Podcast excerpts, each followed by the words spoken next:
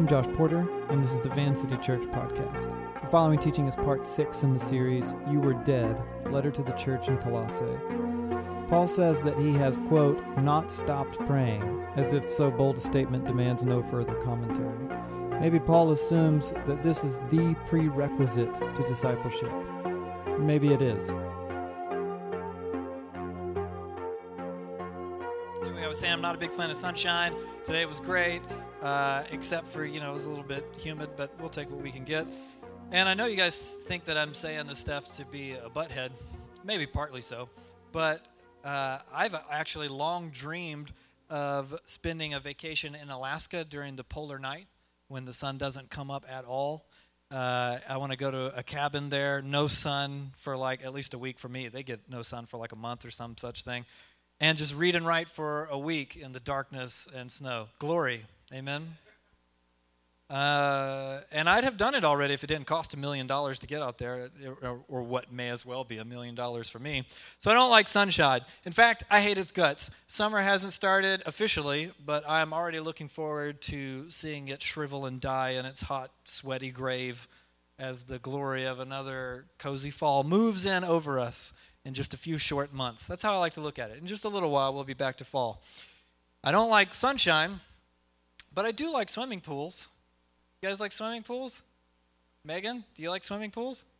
She nodded slowly. I was not that enthusiastic. All right, hang in there. I like swimming pools. I like air conditioning. So for years, my family's vacationed in hot places with swimming pools and air conditioning, and everyone, all jokes aside, everyone has a beautiful time. I love it sincerely.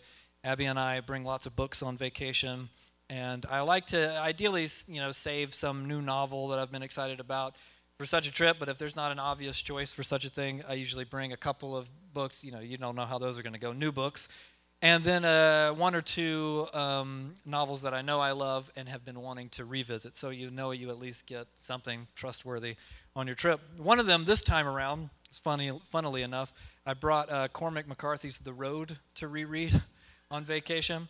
If you've read The Road, then it's not exactly a poolside kind of book.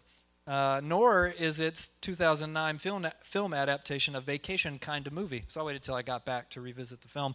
The Road's film counterpart is a great adaptation of what must have been, I'm assuming, a very difficult book to adapt. It doesn't have a traditional plot and structure. But apparently, author Cormac McCarthy was very pleased with the screenplay, and he only insisted, I read this last week, he only insisted that 4 lines from the novel must be included in the film, and he could make his peace with any other changes. In these four lines of dialogue, a young boy asks his father, confronting the constant horror of this post-apocalyptic nightmare world of evil and suffering and death. The young boy asks his father, "What would you do if I died?" And the father answers, "If you died, I would want to die too." And the boy asks, "So you could be with me?" And the father answers simply, "Yes, so I could be with you."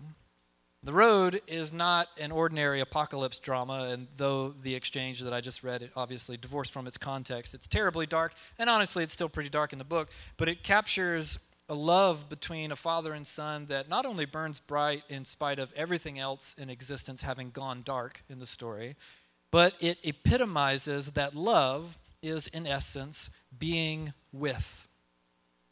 The love of withness that cannot be stopped by an entire world of death. This is what you and I would argue, were made for. Union with God and union with one another. God with us. With that said, turn in your Bibles to Colossians chapter 1. Colossians chapter 1. We are spending the summer studying one first-century letter written to a church facing cultural pressure to abandon the way of Jesus. The letter that we call Colossians was written by Paul, who also wrote most of the New Testament. So way to go, Paul. That's no small thing. So it's predictably and characteristically profound. It's taking us a few weeks just to get out of the first few lines. That's okay. But while you catch up on the last few weeks of practices in your communities, I don't know if you guys fell behind. We fell behind because I went on vacation. It was the whole thing.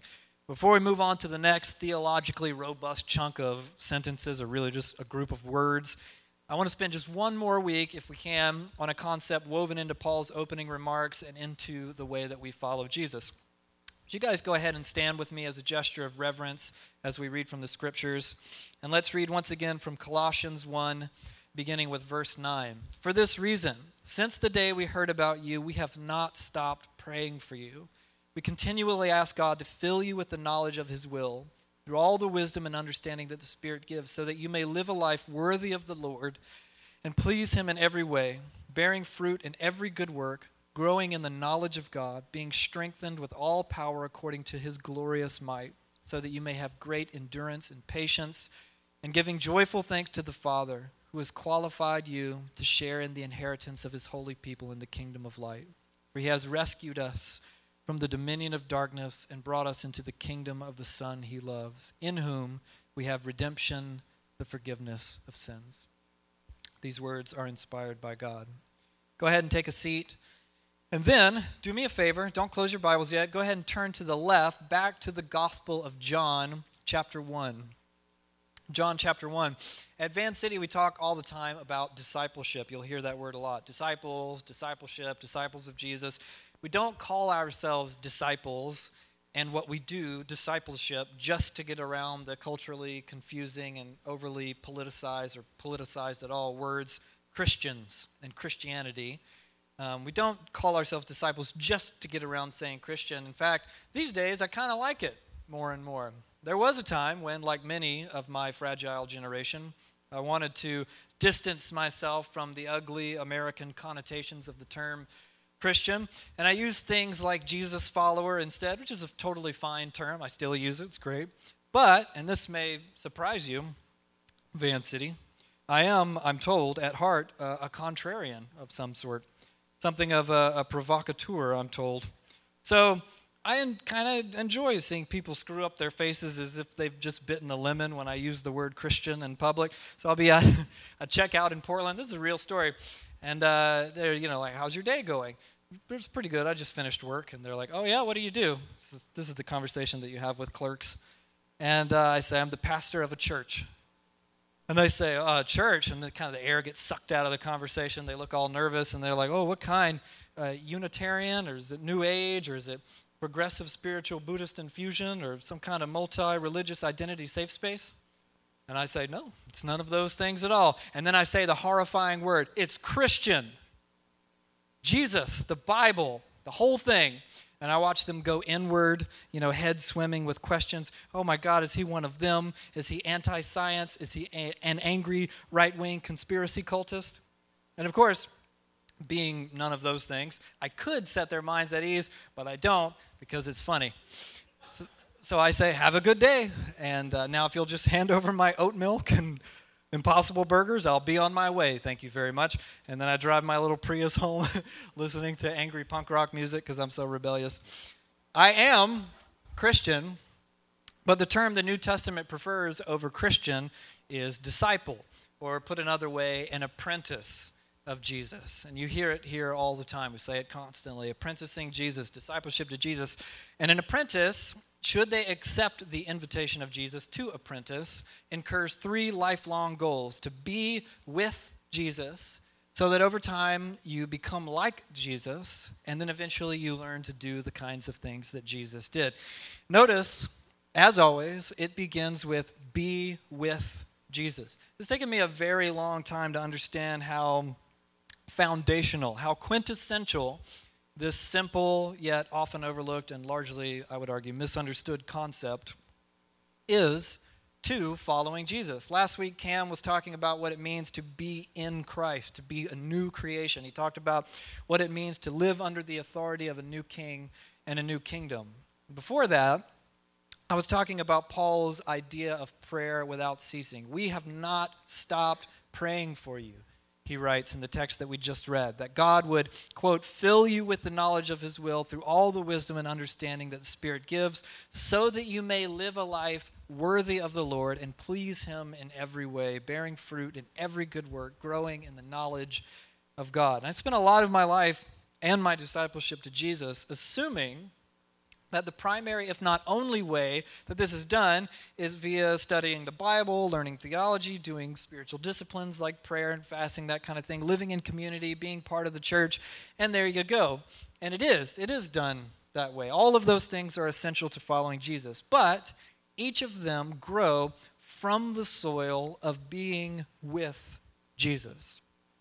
Being with Jesus is the presupposition to everything else that we do as disciples of Jesus. So let's read a story from the Gospel of John, chapter 1. This is a funny story. Are you guys all right? You still good? Yep, great, thank you. John chapter 1, look down at verse 32. Then John the Baptist gave this testimony. I saw the Spirit come down from heaven as a dove and remain on him, and I myself did not know him, but the one who sent me to baptize with water told me, the man on whom you see the Spirit come down and remain is the one who will baptize with the Holy Spirit. I have seen and I testify that this is God's chosen one or Messiah. Verse 35, the next day, John was there again with two of his disciples. When he saw Jesus passing by, he said, look, the Lamb of God. When the two disciples heard him say this, they followed Jesus, naturally. Seems like a bold statement, so they went following after Jesus. Verse 38, turning around, Jesus saw them following and asked, what do you want? They said, Rabbi, which means teacher, where are you staying? Come, he replied, and you'll see. So they went and saw where he was staying, and they spent that day with him. It was about 4 p.m. Andrew, Simon Peter's brother, was one of the two who had heard that what John said and who had followed Jesus. The first thing Andrew did was to find his brother Simon and tell him, we have found the Messiah, that is, the Christ. And he brought him to Jesus. Jesus looked at him and said, you are Simon, son of John. You will be called Cephas, which when translated is Peter. The next day, Jesus decided to leave for Galilee. Finding Philip, he said to him, follow me. Philip, like Andrew and Peter, was from the town of Bethsaida. Philip found Nathanael and told him, we found the one Moses wrote about in the law and about whom the prophets also wrote, Jesus of Nazareth, the son of Joseph. Nazareth, can anything good come from there? Nathanael asked. Come and see, said Philip, just like Jesus did. Now, the thing I like about this funny story is how down to earth it reads. Jesus turns around, like, what do you want? Where are you staying? Come, you'll find out. His invitation essentially is, come hang out with me, be with me, and you will see for yourself what it is that I'm up to and who I am. His disciples then extend that same invitation to other people. You want to know about Jesus and whether or not he is who he claims to be? Come and see. Come be with him. It's not enough to just learn the story. Anyone can share the story, and they started to. It's the one that Moses wrote about, one from the law and the prophets. But come and be with Jesus. But you and I are not privy to the physically present Jesus, if you hadn't noticed. This one concept really confuses my kids. They ask all the time how that works. Is Jesus invisible, they ask? This is a question we answered recently. We're like, well, yeah, but it's not the way you're thinking. He's not going to bump into the wall or something like that. So then you immediately answer, is Jesus invisible? Well, if what you mean by is invisible is he here but you can't see him, then yes, he's invisible. And they're like, so is he in this chair? Like, well, he's everywhere. And then they're like, what? Yesterday in the car, Isla just announced all of a sudden, Jesus is with us. And we're like, oh, wow. That was pretty impressive. Way to go. And then she went, and he is not wearing a seatbelt because none of those seatbelts were buckled in the car. But it does beg the question, if this is the way Jesus invites his disciples into relationship, come and see. And if Jesus calls followers that they might be with him, which is the language that the gospel authors use, then how does that work for us? Turn just a few pages to the right over to John 14. In this story, Jesus is approaching the time of his execution, and he begins to talk about a time when he will no longer walk with disciples up and down the dirt roads of ancient Israel. Like us, they will no longer be privy to the physically present Jesus. And then this happens. Look down at verse 15. Jesus says, if you love me, keep my commands, and I will ask the Father, and he will give you another advocate to help you and be with you forever, the Spirit of truth. The world cannot accept him because it neither sees him nor knows him, but you know him, for he lives with you and will be in you. I, Jesus says, will not leave you as orphans. I will come to you. That phrase that Jesus uses, another advocate, sort of escapes a simple translation. It could be read, another like me, or maybe even more literally, another one of me. And which begs the question, okay, well, who is this mysterious another? And the text tells us it is the Spirit of truth. Then look down at verse 25. All this I have spoken while still with you, but the advocate, the Holy Spirit, whom the Father will send in my name, will teach you all things and will remind you of everything I have said to you. Peace I leave with you. My peace I give you. I do not give to you as the world gives. Do not let your hearts be troubled, and do not be afraid.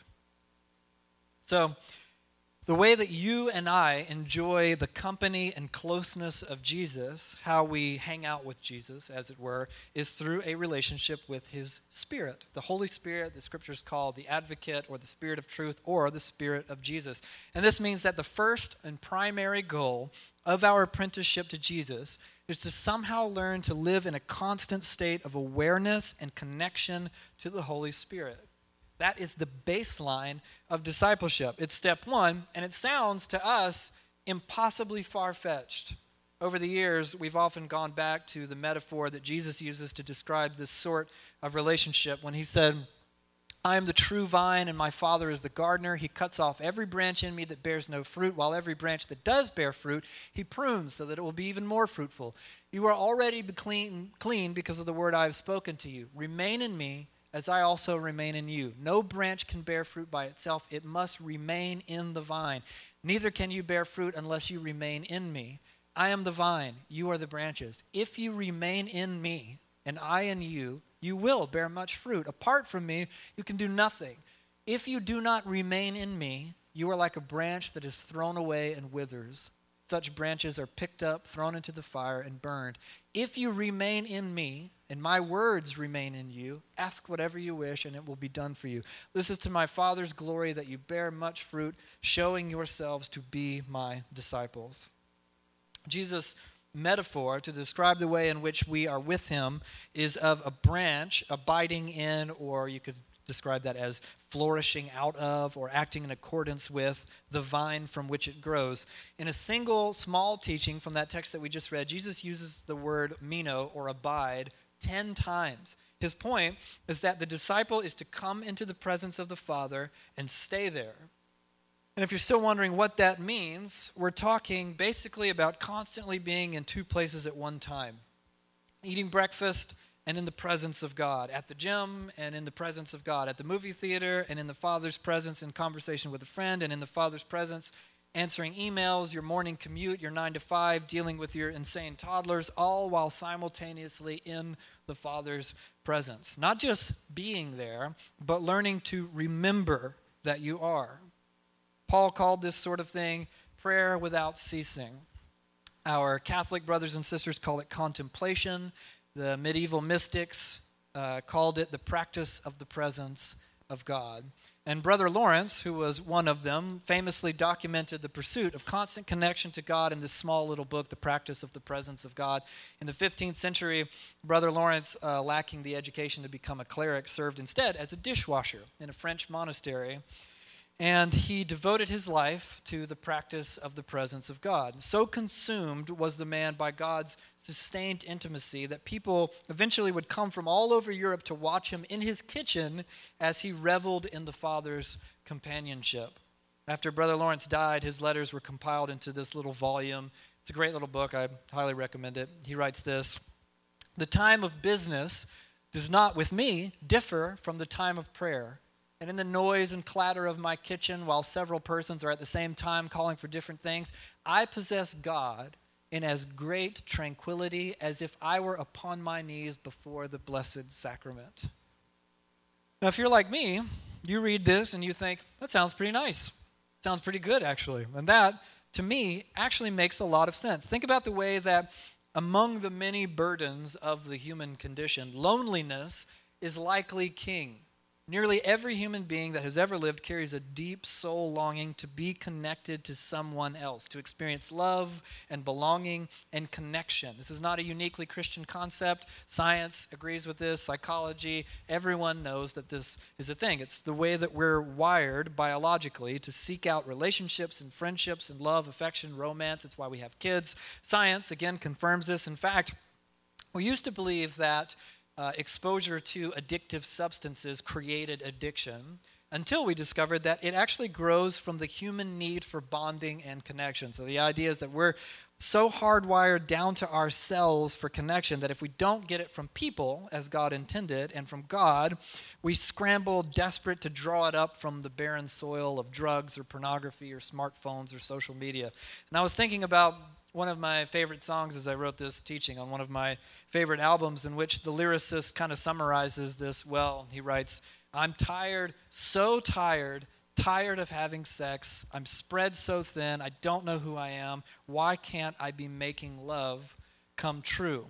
We all want real, meaningful connection, and we know, if only deep down, when our attempts at it are broken and empty and failing. All of us, including you self-proclaimed introverts, today, in pop culture anyway, the sort of introvert-extrovert paradigm is accepted as a given, despite the fact that it's kind of hotly debated and I think kind of problematic. One reason is that we know about neuroplasticity, that the brain can be rewired over time. We know that we grow and change over time. We know that in context, people are complicated. It sort of depends.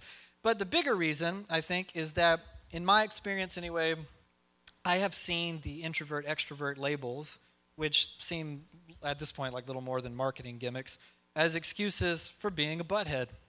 You know, the idea is like, oh, well, I dominate conversations, I'm loud and overbearing and, domineering, I'm just an extrovert. Or more often it's the, I'm antisocial and emotionally immature, I'm just an introvert. Throughout quarantine, I would sometimes hear people say, I like being constantly alone, not having to interact with other human beings. And I would think that is not a good thing. It is not a personality quirk. It is brokenness, and it's not actually true. And I'm saying this as someone who probably qualifies as an introvert on every conceivable and dubious personality test. You were not made for loneliness. That's not who you are. You were made for union.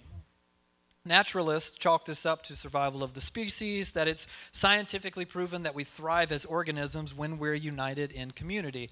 And disciples of Jesus attribute this to God. God is a family who makes more family, us with one another and us with God. In her book, Almost Christian, Kenda Dean argues that, I found this fascinating, the two greatest factors that she says ensure that a child raised in the church will remain a faithful follower of Jesus into adulthood are this. One, that they have parents who walk through their own trials without giving up on Jesus. But then two, and get this, that the child has no less than 5 adult Christians in their life who know and love them and who impress on them a faithful commitment to the way of Jesus. In other words, her research led her to that their family is in a small group. In other words, faithfulness to Jesus is born from and refined in withness, being with God and with one another. This is something I want very badly. My guess is that I'm not alone. Here's a long quote that I've often read when we first took up the journey of bringing our church into the practices of Jesus. It's long, but you'll be fine. The first and most basic thing we can and must do is to keep God before our minds. About how simple and how stark a statement that is. Let me read the first sentence again. The first and most basic thing we can and must do is to keep God before our minds. This is the fundamental secret of caring for our souls. Our part, and thus practicing the presence of God, is to direct and redirect our minds constantly to Him. In the early time of our practicing, we may well be challenged by our burdensome habits of dwelling on things less than God, but these are habits, not the law of gravity, and can be broken. A new grace-filled habit will replace the former ones as we take intentional steps toward keeping God before us. Soon, our minds will return to God as the needle of a compass constantly returns to the north. If God is the great longing of our souls, He will become the pole star of our inward beings. Living in a constant state of awareness of and connection to the presence of God all day, every day is, in other words, all throughout church history, it has been argued that this is something that we can learn.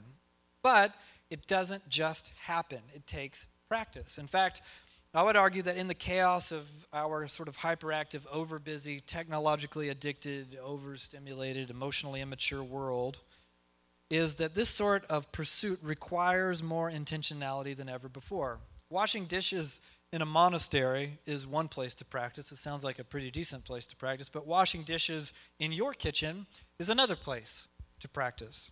And this is why we do the practices at all. If you've been around the last few years, you know these practices, things like prayer and silence and solitude and fasting, on down the list, they're carried out by the mind and the body. They are habits to be accomplished in order that we might orient our whole person, mind, body, and soul, to and around God. The spiritual disciplines, something that we've always said, the spiritual disciplines are a means to an end, and that end is to be with Jesus. These are ancient practices. We didn't make them up. They are time-tested all the way back to the time of Jesus in the early church, and they have been tested as effective, even necessary ways that we present ourselves to God in order to be with Him.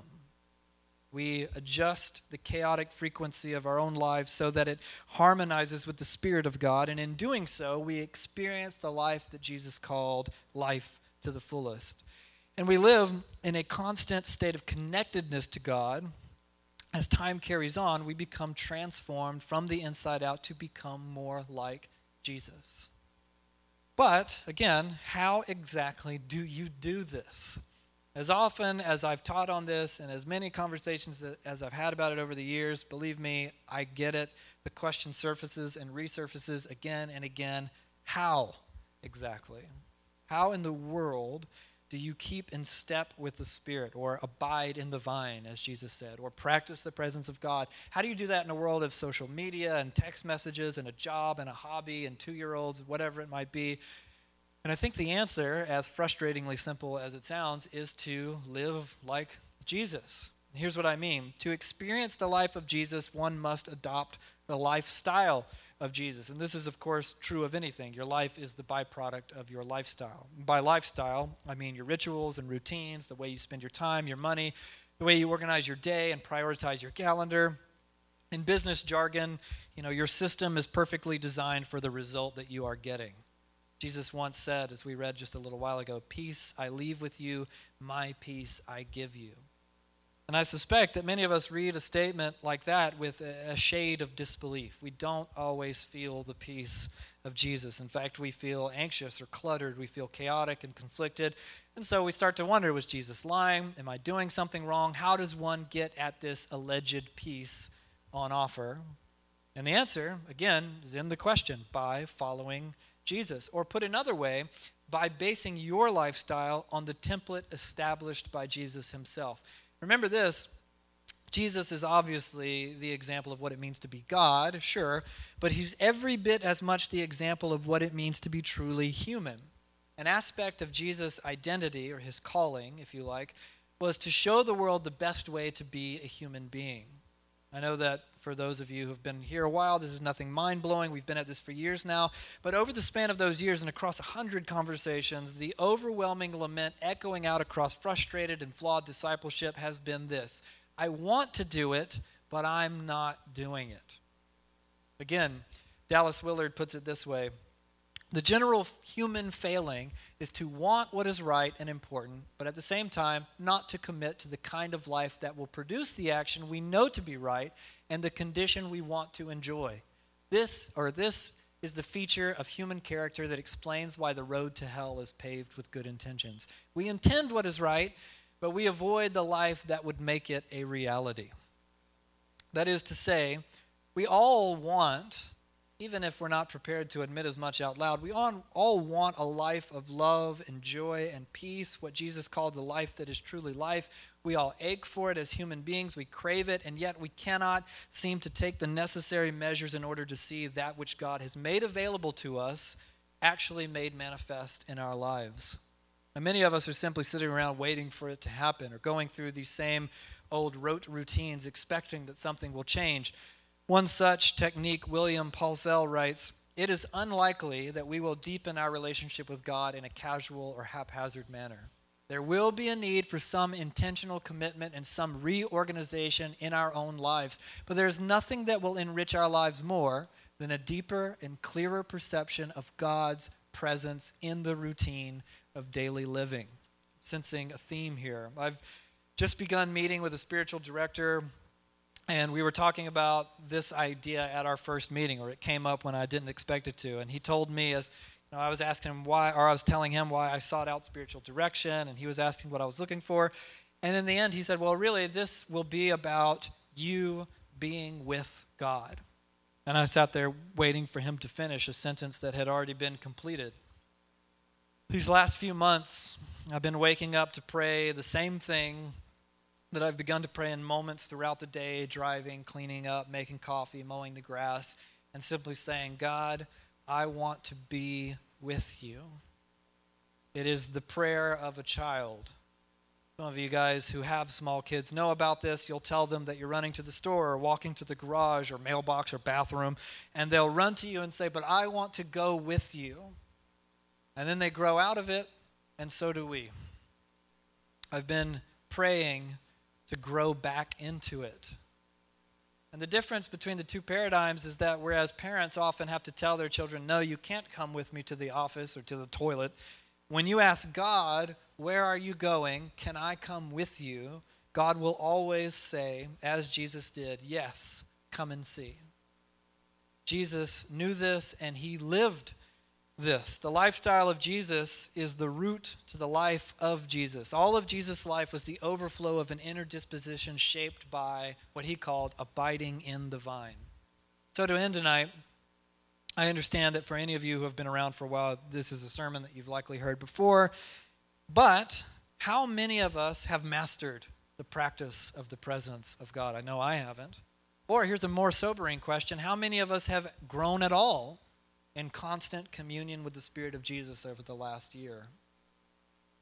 Do you feel like you're getting better at it or worse?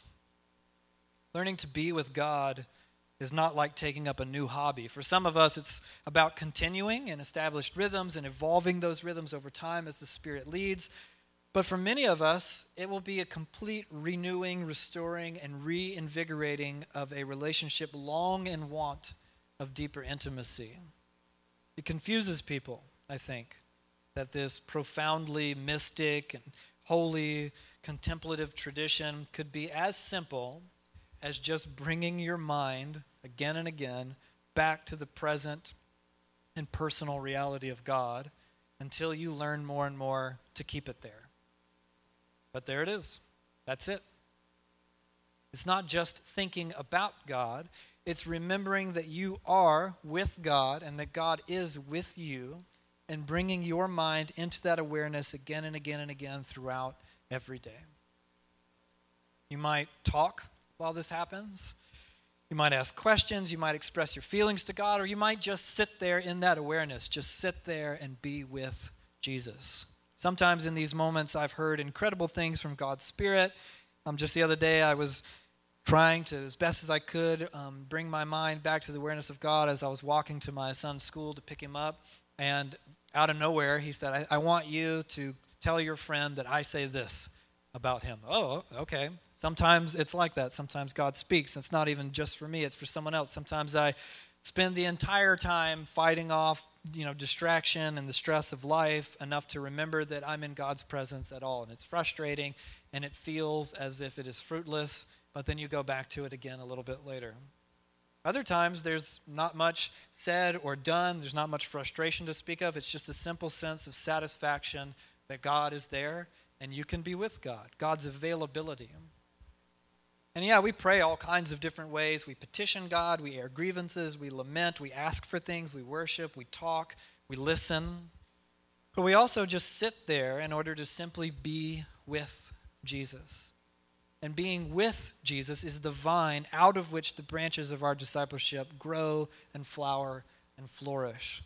On vacation last week, I decided to utilize that time as best as I could to really try to practice the presence of God as actively and consistently as possible throughout the day, with nothing to do but, sit in a pool or beside it reading. I thought, hey, this would be a wonderfully undistracting opportunity to invest in this practice a little more. So all throughout the day, I would bring my mind back to God and just say hi. Is there anything you want to say? and then, keep reading or whatever it was. I'd speak to God in my mind like a friend who was present, that didn't need some kind of emptying out of the mind and deep meditation. Those things are great. You should do them, but God is also accessible in the chaos of life. So I would just say hi, or I'd speak to God in my mind like a friend who was present. Or as I'm talking with my kids, I would talk to God about my kids or my wife or our day.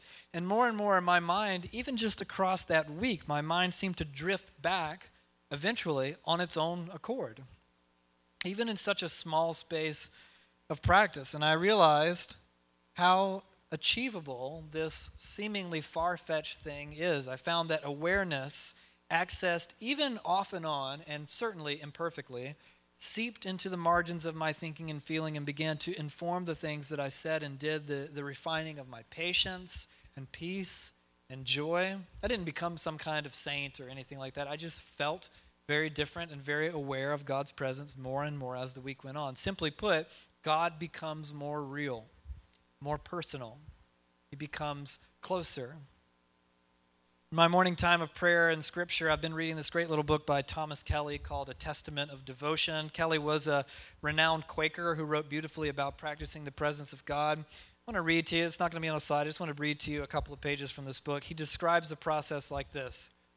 It is like the background of a picture which extends all the way across behind a tree in the foreground. It's not that we merely know intellectually that the background of the picture has been unbroken. We experience aesthetically that it does extend across. Again, it is like waking from sleep, yet knowing, not by inference, but by immediate awareness that we have lived even while we were asleep. For sole preoccupation with the world is sleep, but immersion in Him is life. But Kelly is not unrealistic about the process. He goes on to write this. Periods of dawning simultaneity and steadfast prayer may come and go, lapsing into alternation for long periods and returning in glorious power. I love how he describes the simple state of being aware of God's presence as glorious power.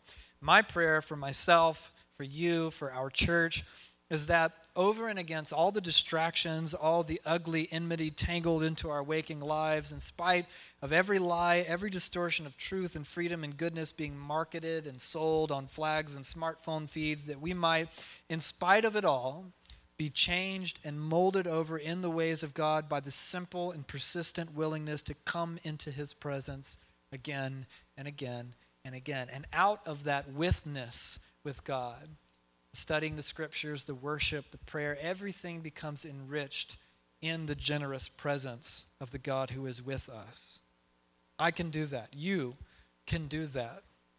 We can do that together in our communities and as a family, as a church, all by God's empowering presence in us, because God has already closed the gap between us and Him, and He is already and always with us. And we can learn to be with Him. Let me pray and ask that the Spirit would continue to teach us the truth.